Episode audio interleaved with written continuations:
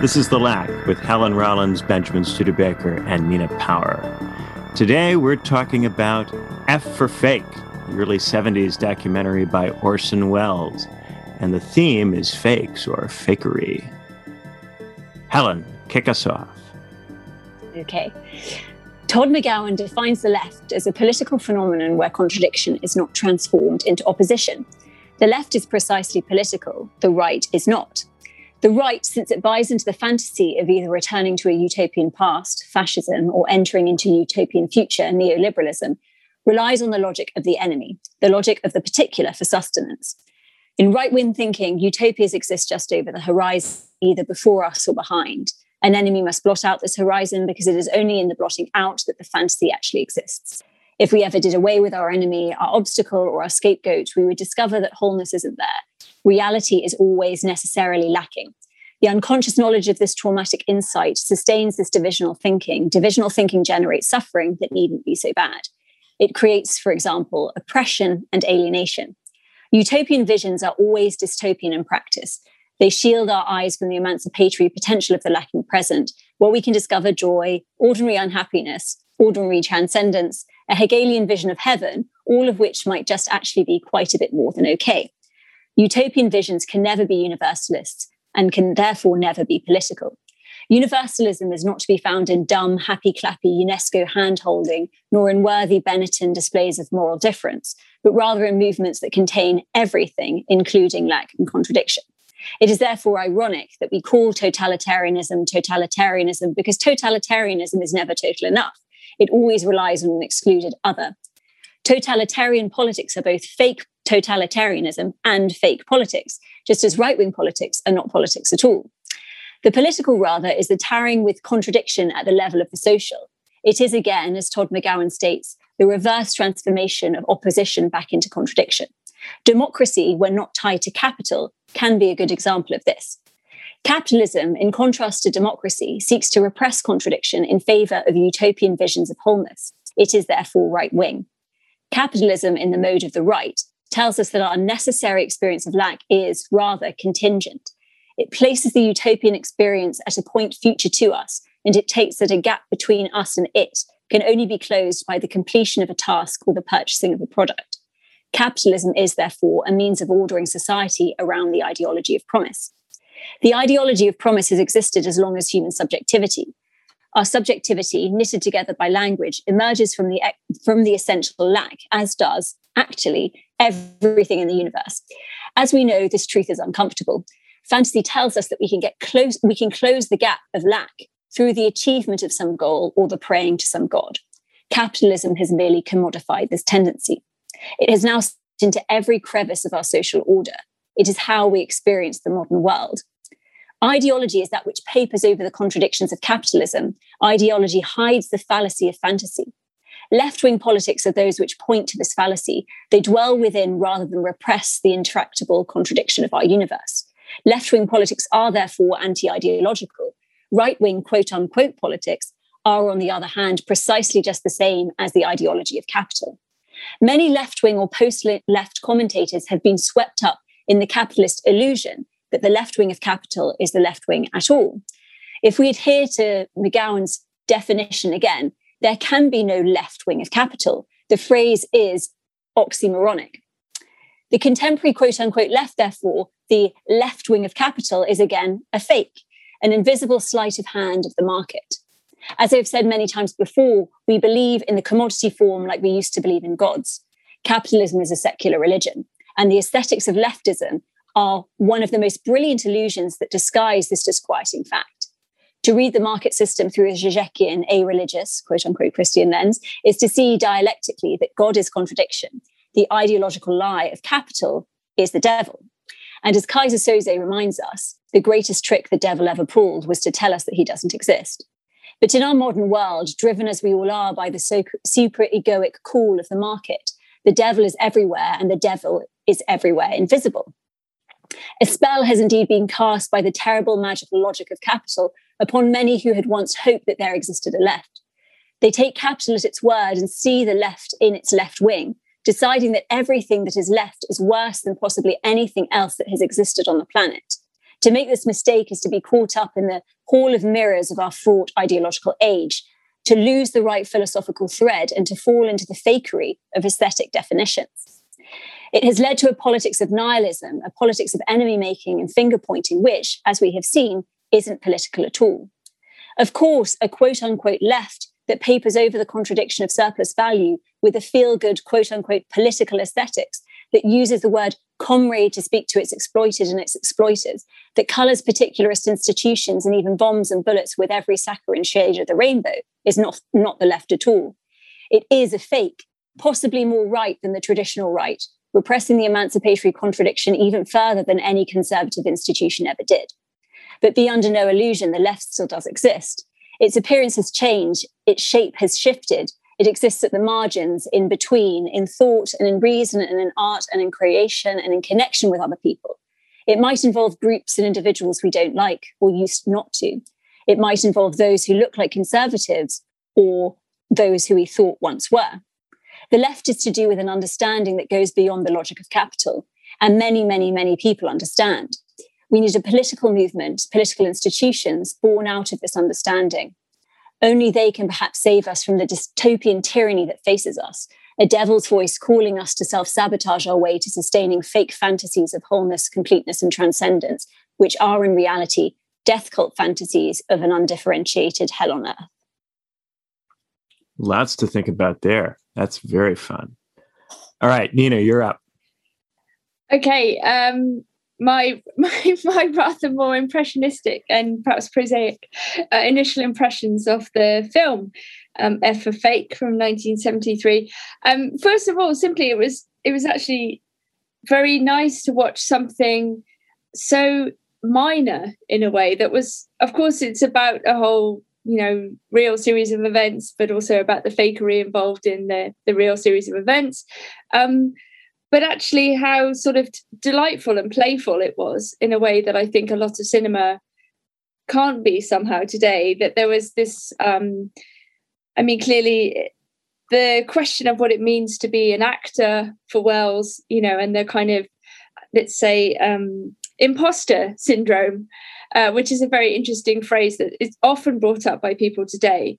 And many people in contemporary workplaces often describe themselves as as feeling like imposters like they they don't feel particularly women perhaps but this is a kind of common refrain of contem- the contemporary workplace that they don't feel like they belong there that they've they must have gotten the job through some kind of trickery or you know that someone has been mistaken but to see welles and others um, play with um, this syndrome and indeed embrace it as a central feature of filmmaking, of acting. Um, it's interesting to think about those people, if you like, who are paid to lie, um, actors and lawyers, um, at, at, least. Um, but to, I suppose, to have that sort of um, lassitude um, and a lot of the, the, the documentary if we can describe it in that way is a a rather delightful image of the world in which people sit around sort of having conversations and drinking and eating and being uh, having parties. And it's a very sort of human world in a way even though we're also talking about large scale um, crimes in a certain sense although the question of what counts as criminality is central to the documentary because the the question is not between the the real and the fake, but between the good fake and the bad fake. And this would also go for the human beings involved themselves. And it's clear that um, there's a certain charm in the forgers. They're very, very charismatic people, and and Welles is charismatic, and uh, um, Oja Kodar is very charismatic too, and they're all playing different kind of uh, roles. And I, but I think one of the things that kind of um, let's say the fulcrum of the documentary in a certain way for me was the fact that there is a reality at play here, and it's a kind of um, image of desire, which is the real, um, if you like, expressions of the men who are watching Oja Kodar as she walks uh, very provocatively in this very short dress down her street in the middle of the road. Of course, this is like distracting, and of course, she, her sort of beauty and her stature are distracting. But there's something in the way that they capture surreptitiously. I mean, if we are to believe the setup of this scene, anyway, um, of the surprise of the desire of the men seeing this beautiful woman walking down the street, and in a way, there's something about that. Um, that image of the, the of reality which is tied to a desire which is kind of lies underneath the whole discussion of forgery and fakes and art and truth and beauty, which I thought was very interesting. So the world, for Welles at least, as he perceives it, is um, based on these, uh, I don't know, non fungible things like a man's desire for a woman, let's say, whether it's a, a woman you don't know or a woman you you do, and yeah, I think the um, the kind of real uh, horror and critique is reserved not for the forgers and which actually is an incredibly hard amount of work actually and that there is a brilliance in what what is you know being shown uh, in writing the forging of the howard hughes memoir but also the forging of the modiglianis and the picassos and all of these things you know by a man who has at least 40 different names. Um, but also the uh, you know the, the real opprobrium is for the art world for the kind of the mercenary horror of the the people who want to get rich from selling and dealing art.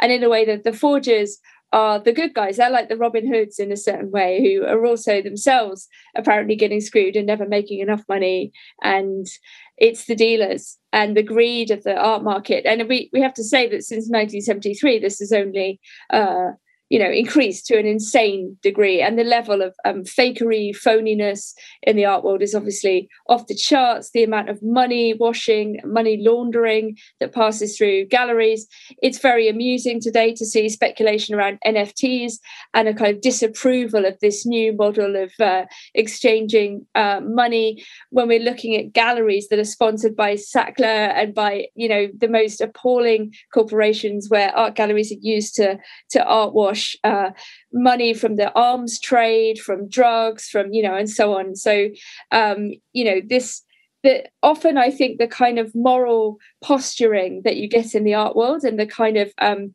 cynical uh, lag that you often see. So, so a year later, after the death of George Floyd, you now have lots of art galleries putting on BLM inspired shows right? And you you just know that the, they, the trustees sat around and said we've got to do something that relates to this. But because of the speed of these things it, you know they turn up a bit later. And you can see that the art world is permanently reacting not only to the faddishness of uh, art culture itself but also to politics. And, and often then it becomes like a wing of politics. You know it's just a kind of uh, propaganda under another name. It doesn't have necessarily any values or um, defense of um, art itself. So that the question of art becomes, like everything else, a question of the right position and the wrong position, as opposed to, let's say, the question uh, about good or bad, whether an artwork is good or bad. And so everything devolves back onto the moral or the political um, and not to the aesthetic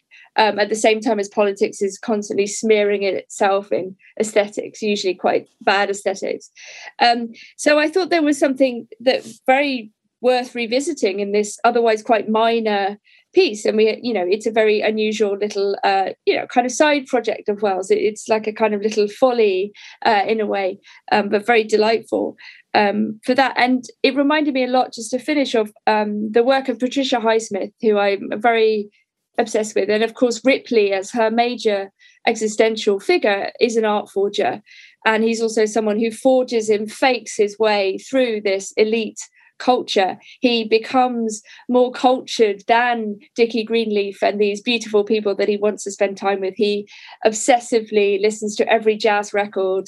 He uh, dresses the right way. He, you know, he he becomes a performer and a character. And later on, he's an art forger. And it's it's in in the way Highsmith tells it, it it's an existential question about because it, it raises the possibility of choosing to live one's life in a certain way of, of, of, in a way making yourself a work of art to sort of slightly misquote foucault but to in a in a way the entire act of deciding who you are as a subject is a bit like being an artistic project and, and setting yourself up and you can be more or less a, a good fake or a bad fake but you're always a fake I think, one way or another, and that, that everybody at a certain moment has to uh, try to to deal with this possibility that that one is not authentic, whatever that would mean. And and has there ever been a, a truly authentic uh, human being? Um, so I'll leave it there. Great fun, great fun. All right, it's my turn. In F for Fake, Orson Welles tells the story of Elmyr de Hory notorious art forger. Welles points out that the art experts who distinguish real paintings from fake ones often have an interest in verifying paintings. If they say the paintings are real, they can put them in their museums and sell them for enormous amounts of money. If they denounce them as fakes, they have to make do with a much smaller number of genuine works, far too few to spread out among the many galleries and museums. Everyone in the art world wants the paintings to be real. If everyone just plays along, everybody wins. And who is to spot the fakes? If even the experts can't tell or prefer not to see, no one is left to make the distinction. The fakes might as well be real for all we know. What's more, if someone like Elmyr can succeed in persuading art experts that his forgeries are real works by famous masters, it's possible that this happens all the time. The famous masters could just be lucrative brands under which the works of a host of forgers are sold. Entire Picasso periods could be fabricated. Would it matter if they were? A beautiful painting is still beautiful no matter who painted it, no matter why it was painted. At one point, Welles gives us one of those big speeches about how we're all going to be dead and everything we've ever done is going to be forgotten anyway. We don't know who sculpted most ancient statues or who designed and built most ancient temples. We don't particularly care either. They're treated not as the masterpieces of individuals, but as the artifacts of civilizations. Ultimately, the trouble is that Welles is looking for truth in physical objects. Art is a medium. We use it to raise questions about what's good, about what's true. Art is an invitation to think or feel about something. When it's done well, those invitations lead us into conversations that help us become wise. The art itself never contains truth in some kind of fixed or immutable way. All it can do is prompt us to think, to talk, to discover things for ourselves. When art tries to tell us what's right and wrong, it stops being an invitation to wisdom and instead becomes an instrument of propaganda. Remember, after Donald Trump was elected president, so many artists thought they needed to respond.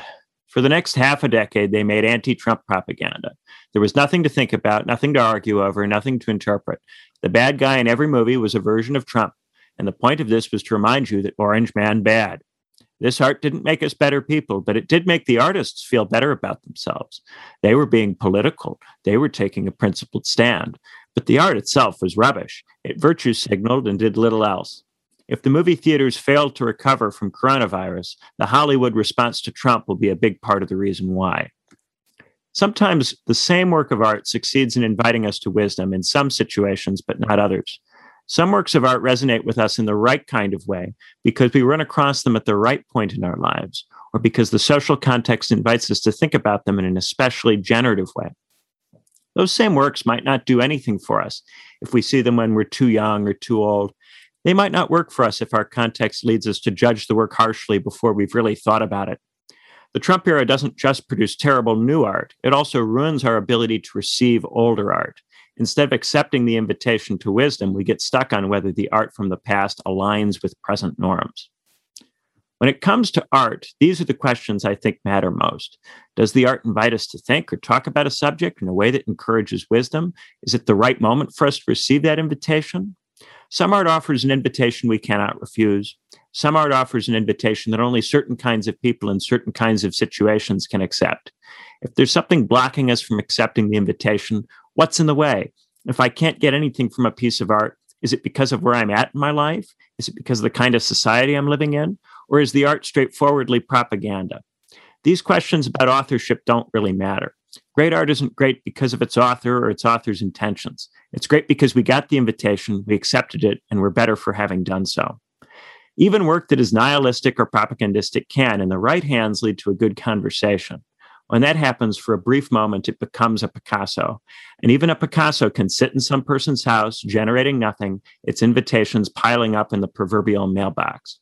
Whether it's by Picasso or it's not, its value depends entirely on our engagement with it and whether that engagement leads to wisdom. Sure, if people think it was actually by Pablo, you can sell it for a ton of money. You can make people think you're cool by hanging it in your house. But if you think that's what matters, you're not interested in the truth. Very good.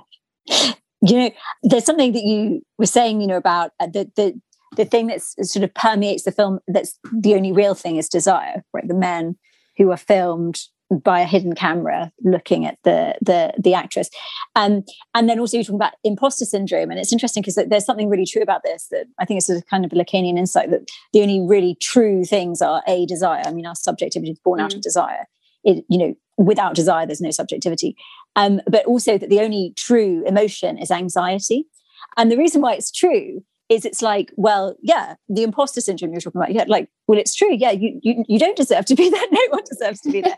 but you know, the fact is, you know, as when one becomes a neurotic subject, you know, Lacan says the the non-duped uh, um, like uh, a play on words with the, the name of the father, le non du père, le nom du père, you know, um, in that, you know, the, the lie is all there is. You know so like when we're when we're anxious you know absolutely we've touched on reality absolutely.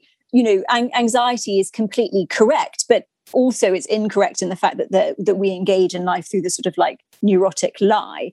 Um but yeah it, it, sadly anxiety is, is sort of is true you know. Um but yeah, we have to sort of work a way of sort of like you know, that, it, Zizek talks, I think, in one of the um, Perverts Guides films about how um, in Three Colors Blue, the uh, Juliette Binoche character becomes too close to the real when her she discovers that her child is dead and her husband's dead and that her husband was having an affair. You know, and that in um, there's like a, a, a gap in the chain of signifiers is generated when somebody who's really you know has symbolic meaning for you passes away, and therefore you're like too close to the real.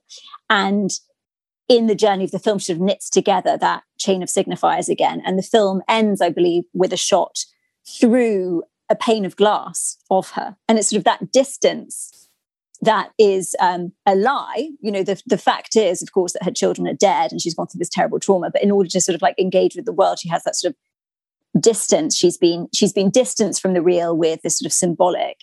So anxiety, unfortunately, is true, but the lie is the thing that protects us from that truth. And that anxiety isn't that generative or anything. Anxiety is never generative, do you say? but it's not really that generative. You know? No, it's true, but it's not useful. Yeah, maybe. I mean it's it's interesting to to pitch this in a sort of Heideggerian way in terms of actually authenticity as well, because I mean in Heidegger you have a slightly different you know way of understanding anxiety. Yeah. That anxiety is always in relation to the future. That anxiety has this temporal dimension. It's um, a certain it's a Grundstimmung um, because it presents to you the fact of possibilization, right? So the, the, the reason why the future is anxiety inducing is in a way is because it's open.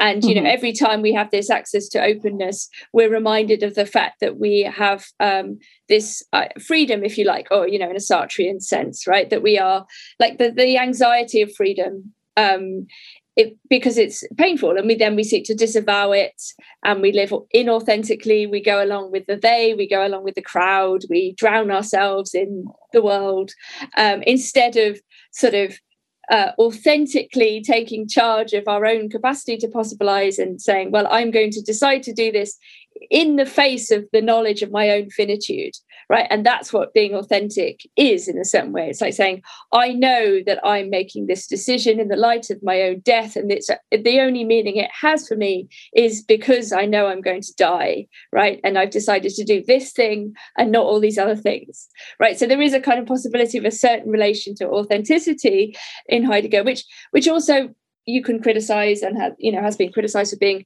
heroic you know that that it's his kind of uh, in alignment with his sort of right wing politics, his membership of the Nazi Party. That there's something kind of you know, uh, you know, and I, I I think this is true that there is something. Um, to try to make death the foundation of your politics, if you like, is um, what happens in the 20th century, right? To to kind of dignify death and to make it a kind of um, central, uh, yeah, the central bearer of meaning, right? You have, you know, this is how you send millions of young men to their death in wars. Basically, you poeticize death, um, and I think this isn't the, you know, what's going on in the Orson Welles films at all, because here you have playfulness um, in a mm-hmm. certain way, even though, e- even in the speech where Benjamin mentioned that he's um, talking about death and being forgotten. And yeah, we don't remember the names of the architects of the cathedral at Chartres, and we, you know, we don't, we wouldn't even care, you know, and, and but I think this, you know, where Orson Welles starts talking about how art used to be made for the greater glory of God, and that's obviously the case whether we're talking about cathedrals or masses or requiems or you know most music or a lot of music.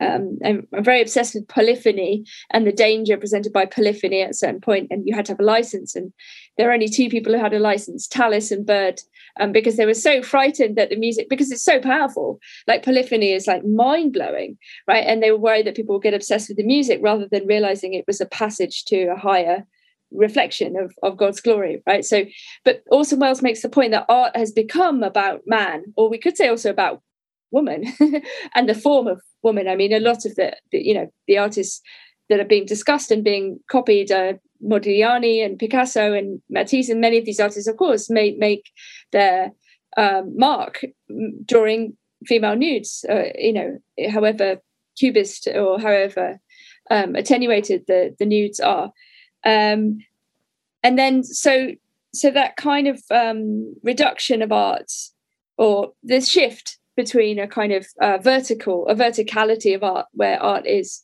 you know made for a higher purpose and art that's made by man about men. Um, of course it's going to kind of like uh, spiral in on itself right? And and start to reflect all of the the negative things about man too. Um, the inverse of inversion of beauty somehow. And mm-hmm.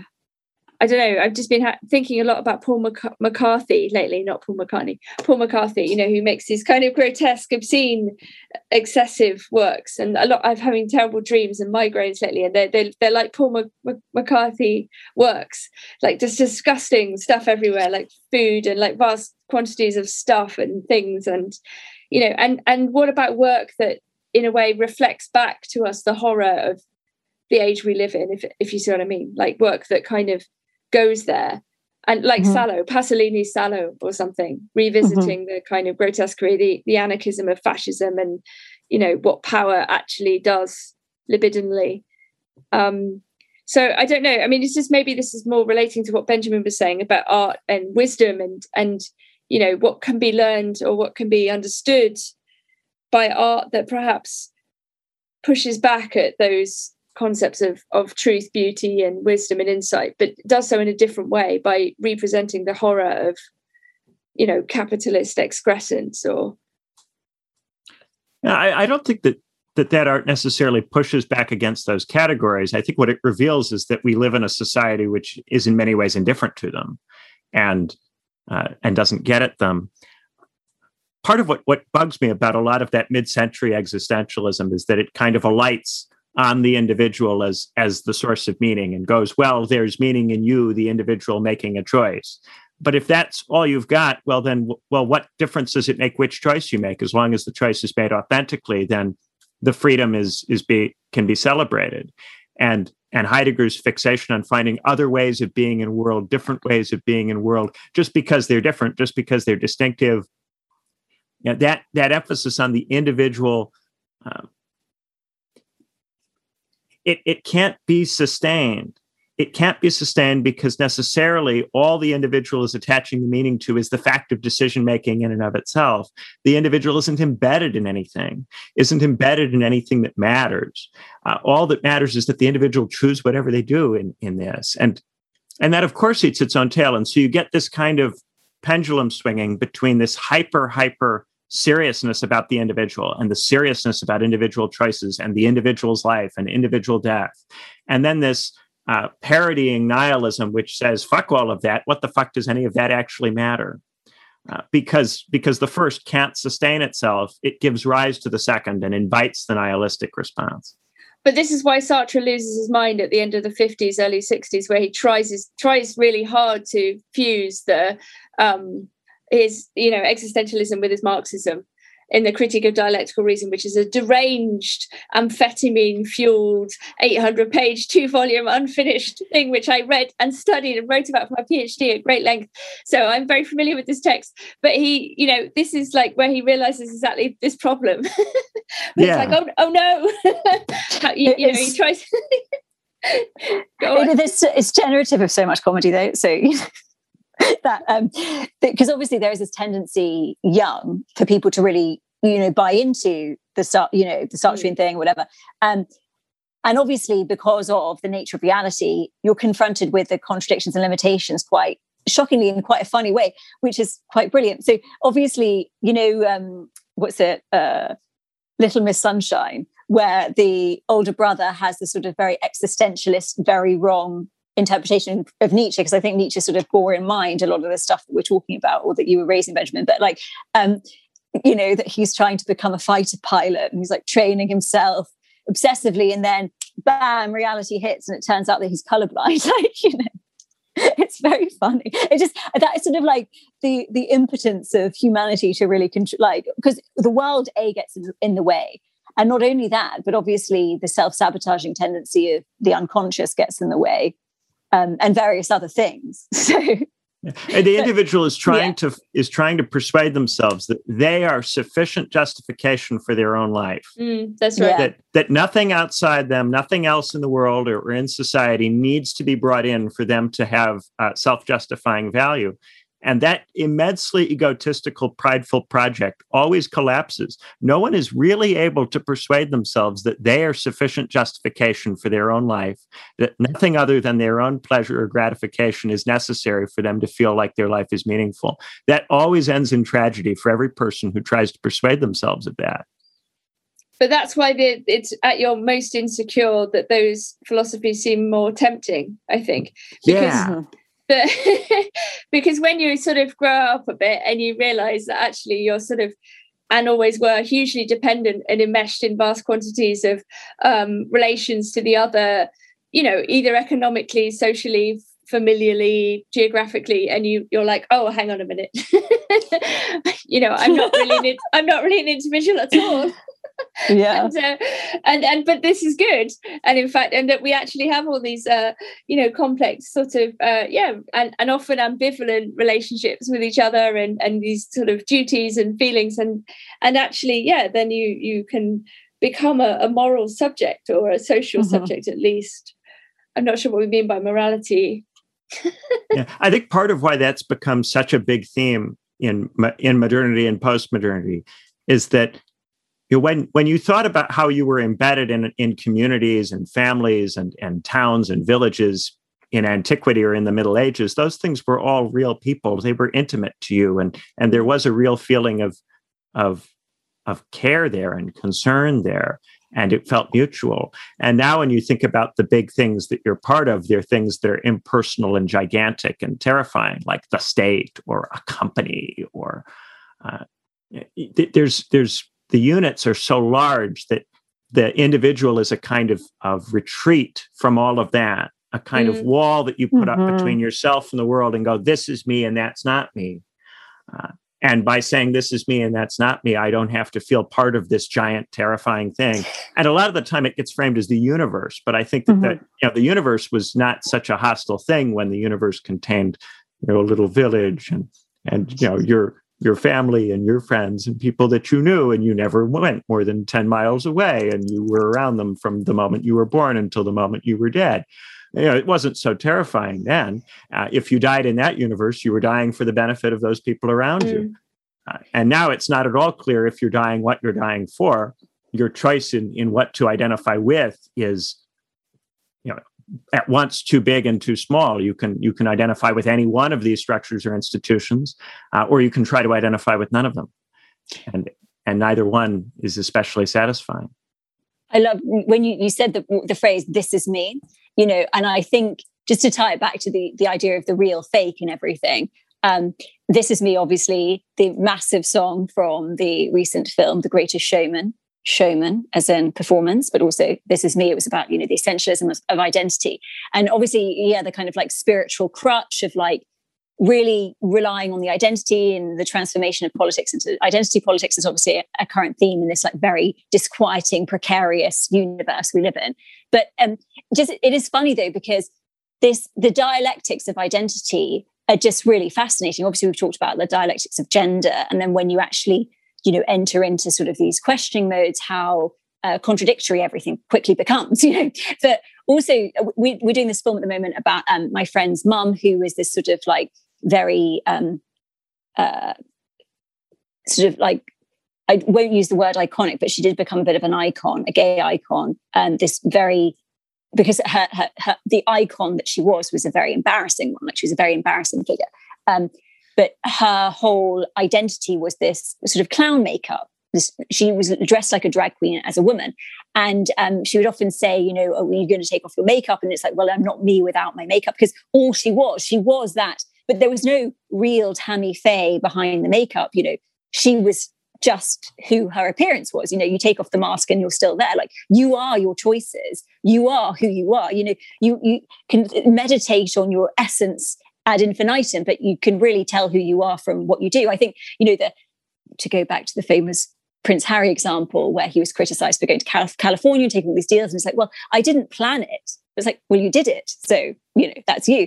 But it's interesting because there's a sort of like stripping back of essentialism, like, this is me. I discovered this identity. I'm returning to my indigenous roots, all this, that, and the other. But at the same time, like, th- there is nothing there, just as there's nothing in the, um, you know, non essentialist performance.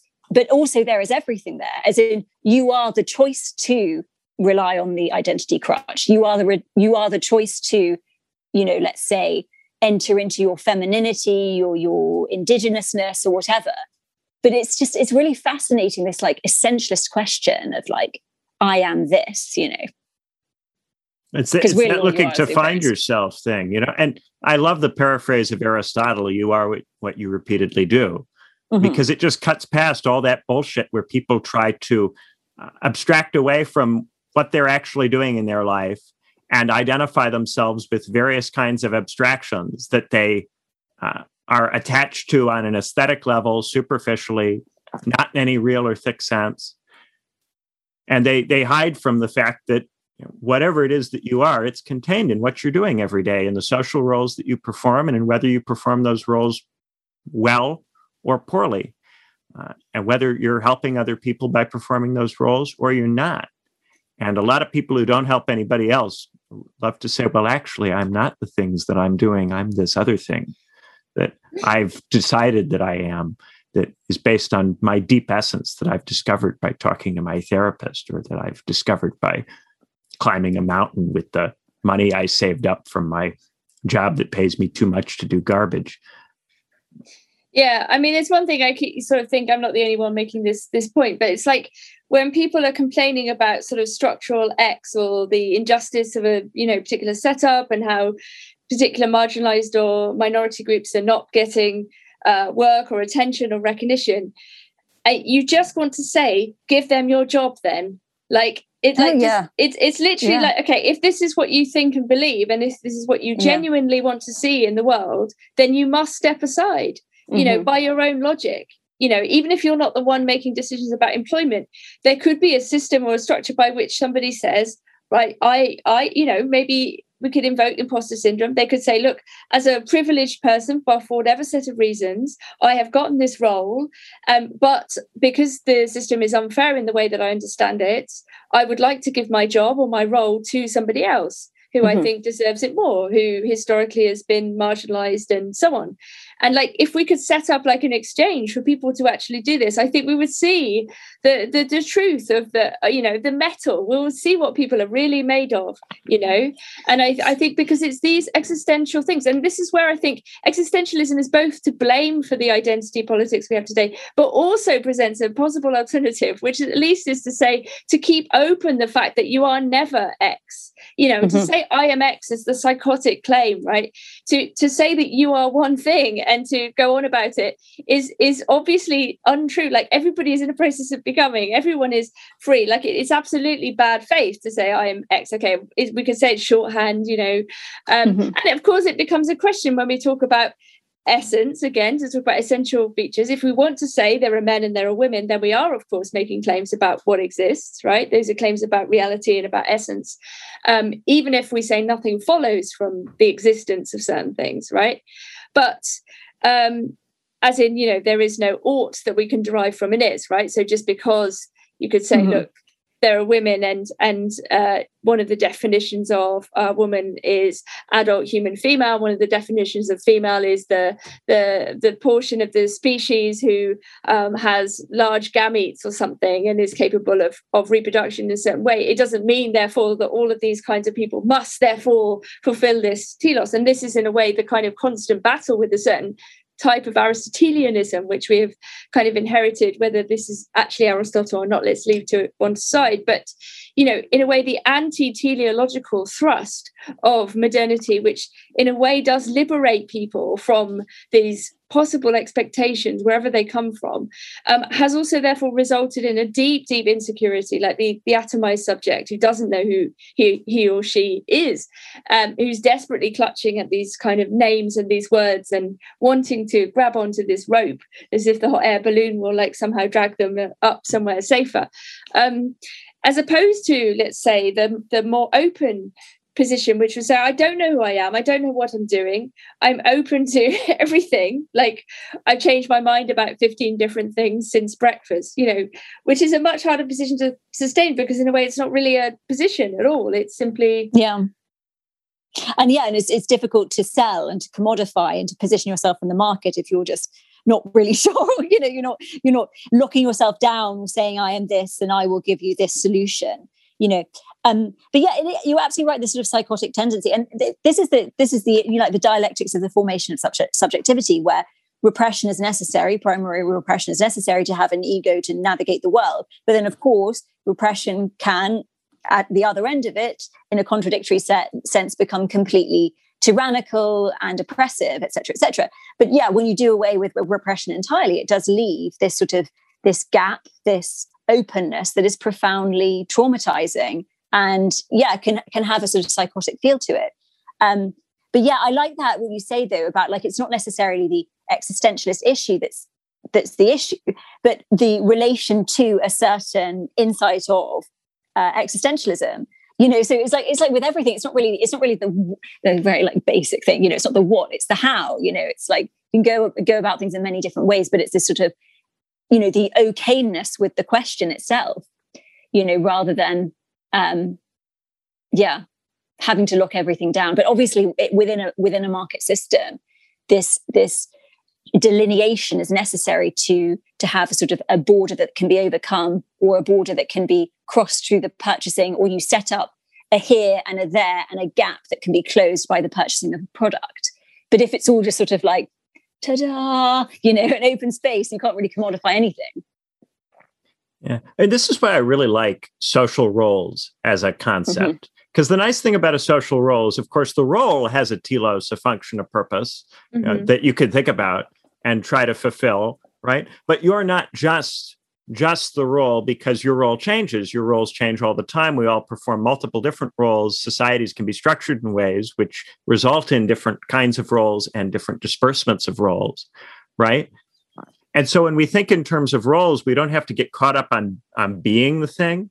Lukács, and, uh, when he discusses reification, this confusion of the, the, the self with the role, right? Mm-hmm. And the naturalizing of the role as, as the immutable it, it must be because I'm doing it, the uh, final version of who I am, the developed version of who I am. That's expressed in the role. And isn't it wonderful that I found my social role because otherwise, how could I possibly be me?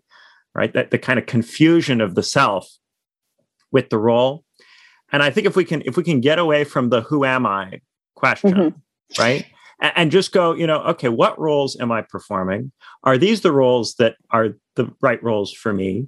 should the roles change? Should I change which roles I'm doing? Should we as a society change which roles we give out? Uh, you know, if we focus on the roles, then we get away from this this fixation on whether I personally yeah. am being transcendentally seen, whether my qualities are being fully tra- developed uh, in a, in a way which which allows my full essence to to reach its maximum. You know, fuck all of this. Who cares? From a social standpoint, we have a set yeah. of roles that we'd like done. Let's yeah. talk about w- whether we've conceived of those roles in the right way, whether we have the right roles for people, and whether particular people happen to be fitting those roles, uh, how the particular people who are performing those roles could potentially do them better, how can help them do them better, often by having other roles that work with them and mm-hmm. combine nicely with their roles. Uh, that's what matters from the point of view of, of creating a nice society that's good to live in. And, and of course, what you're doing in the role is you're living for all of the rest of it, not Absolutely. just for you. Just just fuck the individual. No, but this is so important though, because like, you know, the social, the public is so important. In a sense, you know, Hegel kind of for him, recognition is is so important, sort of like, you know, in, in terms of like a you know the philosophical idea of recognition rather than oh a pat on the head because i'm so great you know it's like in order to form subjectivity you require recognition and through the phenomenology you know he charts how through recognition essentially you know we can we can pass from one stage to the other through this sort of like anthropology of contradiction that he kind of does but like so this is the thing you know with this with this personalization and individualization of identity because a you're taking yourself at the word but you need the other to recognize your identity. You do not exist without the other, you know, and one of the parts of the um, phenomenology is obviously the master slave dialectic and how it sort of fails is that within the society of the master slave, the master has created a subset of people who essentially are non human, they're non dialectic, they're non um, contradictory, and therefore that other cannot be there to recognize the master. And so, therefore, there will be sort of failures social failures that then fall in you know you try to resolve the contradictions in another phase so you need a a each of us is contradictory um, and we therefore because of the unconscious which is the contradiction within subjectivity are not logical to ourselves and cannot be controlled just by being like right i am super egoically going to be like this is me i've decided this is it and i'm going to do this. But be so you need the other to actually point out who you are. You know the other this is why you go to psychoanalysis how psychoanalysis works. You go you talk about whatever freudian slips whatever they they tell the other something and it's in the mutual recognition that you can discover yourself. And the psychotic often a cure for the psychotic this is lacan talks about james joyce for example is um, in this thing the father of the name. So you're missing the name of the father the instantiation of sort of like the no of the father early on to separate you from your mother's desire. And so you don't have like a strongly formed ego. But at some stage um, being the father of the name can be a cure. So for james joyce when he became recognized for his work his creativity and his name james joyce means something he can see that that that that is he you know he in the eyes of the other is himself so often for like a psychotic person really like sitting down and seeing who you are and what you do, really taking account of that can be very helpful. But it can only be possible in the eyes of the other. You know, you can't you can't just do subjectivity on your own. You know. And I think I think the social role plays such a pivotal role in that because. It's by evaluating whether or not people are fulfilling their roles that we can see whether there is something dysfunctional going on. Mm-hmm. You can't really evaluate someone in a vacuum unless there's something they're doing or trying to do or meant to be doing that you could say they're doing well or poorly. Uh, in a vacuum, without anything to do, without any kind of social role, any person is is neither good nor bad, fine nor uh, not fine. They're just kind of there, and until there's something that you're doing that we can say, are you doing this well? Are you not doing it well? And if you're not doing it well, why? What's what's in the way? What's wrong? uh, you know, then we can start to problematize. But until you have a role, there's nothing really to problematize. Until you're part of it, you can't be talked about as potentially distinct from it. That's very true. Yeah. There was something that you said earlier, Nina, that I was um, thinking about, and I can't remember what it was. It was like a really juicy thing. I don't know if you ever get this where someone's talking and you're like, switch, mind switch, and then you lose it. But if like some we, we get onto something else, it'll come back. What were you what were you talking about earlier on, Nina? Was it about it was about um so we covered Heidegger, so many things. Um, I don't know. I was just thinking when you were talking though about the the superego and like why is yeah. the superego such an asshole? Like why is it always so horrible to you? Like it's it's so weird. There's something i was reading about adam phillips the other day about mm-hmm. like if your superego was a friend they'd be like the worst friend in the world. They'd be absolutely you know they'd be pointlessly sadistic cruel judgmental you know never satisfied you know just this kind of like relentless sort of like voice sort of telling you off and you know and he was kind of saying like imagine if you were sort of speaking to someone else and they were telling you about their problems and they were trying to describe what they wanted to do or how they were feeling. you would never speak to someone else like that you would you would you would have empathy and sympathy for the plight of the other who was suffering something whereas whereas the superego is like this kind of um sociopath you know Terrible. and it's and it's like but why? But what what is the what is the purpose of the superego i mean is it is is it is the sort of trick to to make your superego like your best buddy? You know to try to like make your super super ego more friendly? Or do you just have to sort of part with this kind of maniac? Yeah, I think you have to part with the maniac because it's like this is the thing. So I always see that the superego is like you know in the cartoons you've got the devil and the angel, yeah, and the devil on your shoulder that's like the superego, and obviously like guilt is the the biggest super egoic thing. But I think it, it is also the voice of ideology. Like often, it's interesting. You know, people who are like really prolific on Twitter, and you go on, you mm. can really. It's really like the voice of their superego. It's like mm. their voice that they're telling themselves, that they're telling other people, that they're telling themselves, and sort of this demand for recognition of the voice of the superego. But I think, like, this is the thing though. Other people are much nicer to you or to, to, to one than one is to oneself, exactly. which is another reason for community, you know. And often just in like dialogue, like, you know, when one feels guilty about something that they've wronged somebody, when you actually talk to the other, you know people people i think people are good like people are terrible to themselves but actually mm. well obviously i mean we like fight wars and do terrible things. But it's interesting though, you know, actually I remember what I was talking about, you were saying like testing the mettle of those who are like, oh, you can solve everything by just like representation questions or giving back land.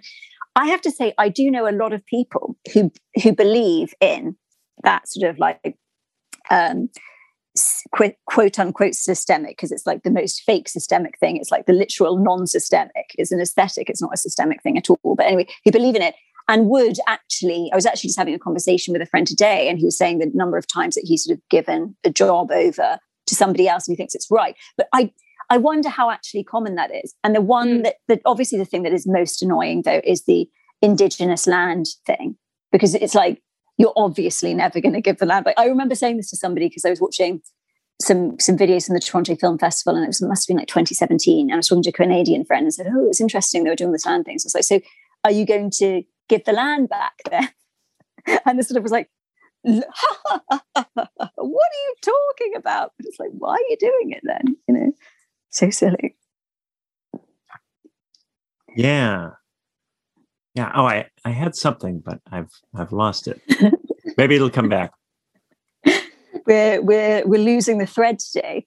Um, but oh, yeah, there was another thing though about fakes that I was thinking about before, which is obviously you know the the Fyre Festival thing, and also mm. the Elizabeth Holmes thing, and also the Anna Delvey thing, and how obviously there is this um, very common um, trope in sort of like the world of millennial business people to fake it, you know, and um, there was a sort of OK documentary series um, called Generation Hustle, and Anna Delvey was one of the characters you know, she's obviously quite unrepentant and there's sort of actually quite an admirable edge to it, obviously a very terrible edge at the same time.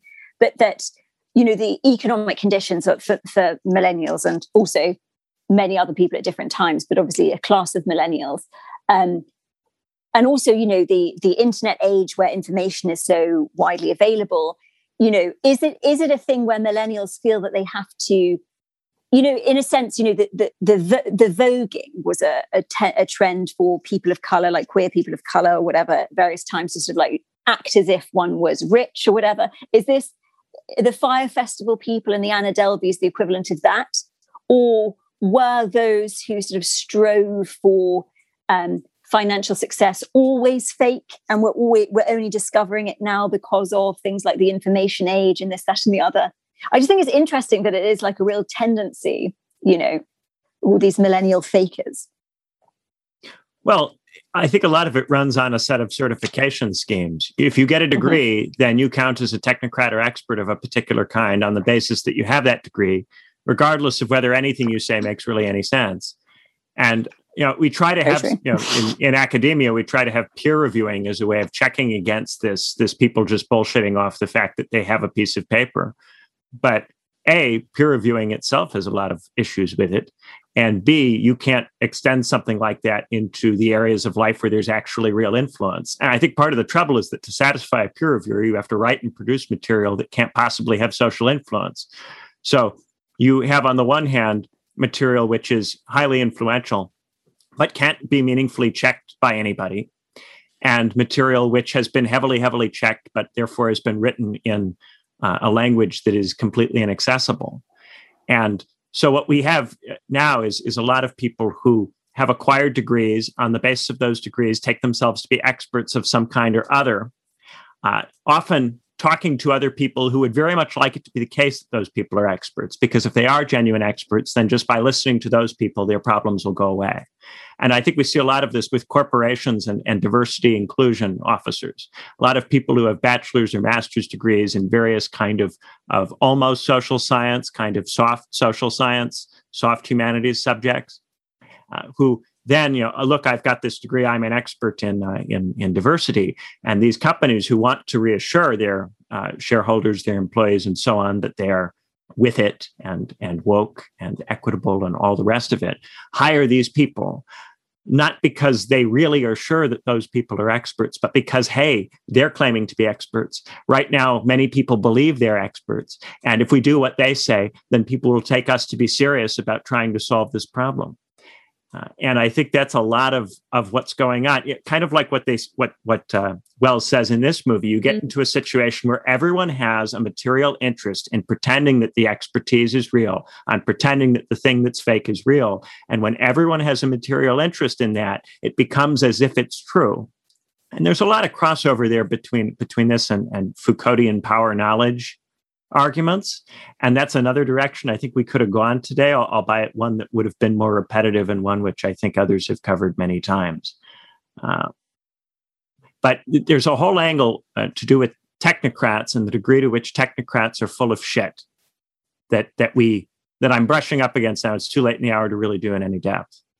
You know, it reminds me though of obviously, you know, we um, the idea of po- was it post truth. We live in a post truth world, and we've talked about the idea of the uh, right side of history. You know, but obviously, at some stage, you know, right side of history, lol. Um, though a lot of these these sort of gimmicks get exposed, and obviously, I think one of the greatest gimmicks of the last twenty years was the WMD fakery, and how much you know really the whole issue of not nobody trusting anything. Like that was a massive fake. That was a massive fake. Obviously, another fake um, this year, last two years has come about, and it always is like I still feel kind of like a bit controversial raising it. Um, the obviously the covering up of the source of the coronavirus, you know, was a big fake, and that sort of that letter to the Lancet that all those scientists signed because they had um, professional, uh, you know, entanglements in this whole question. So yes, we do get these massive um, sort of like fundamental society shifting fakes that really change the landscape forever. Um, and I wonder, I mean, that WMD one was so bad. Uh, Have there been the others? problem is that the modern state needs a, a, set of bureaucratic experts to run things, and it needs people to believe that those bureaucratic experts know what they're talking about. Because the modern state is too large for you to have personal relationships of trust with the people who make decisions and run the show. Uh, it's even too large for you to elect everybody and to have any se- semblance of knowledge about how they're actually doing and whether they're, they're doing their job well. So you need this professionalized civil service in a modern state, and you have to believe that they know what they're doing. And yet, very often they don't know what they're doing. Very often they're lying, or their uh, job interests are causing them to craft narratives that are, are nonsense. And the more people get exposed to that, the harder it is to believe in the bureaucracy and in the technocratic class, uh, you know, in the professional class. And as that happens, it becomes harder and harder to maintain the legitimacy of the modern state in a satisfying way. Uh, the modern state is so big and so powerful that it, it can kind of limp along even without that. But people don't feel connected to it in the same way. And this lack of connection to to the big thing that everyone is clearly part of. If you live in a country, you are all clearly part of that. If you can't be connected to that, then you fall back on various particularisms. And that leads to you know, identity politics, division, and, and people just asserting my group feels this way and therefore real. That's a whole other thing we could have gone into. The, you know, we talked about anxiety and desire, but the illusion, the lie of feelings you know. There's a sort of it's a very i think ideological thing currently that that feelings are are the are a more truthful than fact but um that they must be you know listened to above all things. Oh, there's so many places we could have gone. I guess we just have to record more episodes of the show i guess we've just got to do more episodes and we will so Thank you guys so much for listening. We're going to go over and do the B side for our Patreon listeners. And if you'd like to hear that, please, please come and support us on Patreon. And in any case, have a terrific, terrific rest of the day. Bye-bye. Bye. Bye.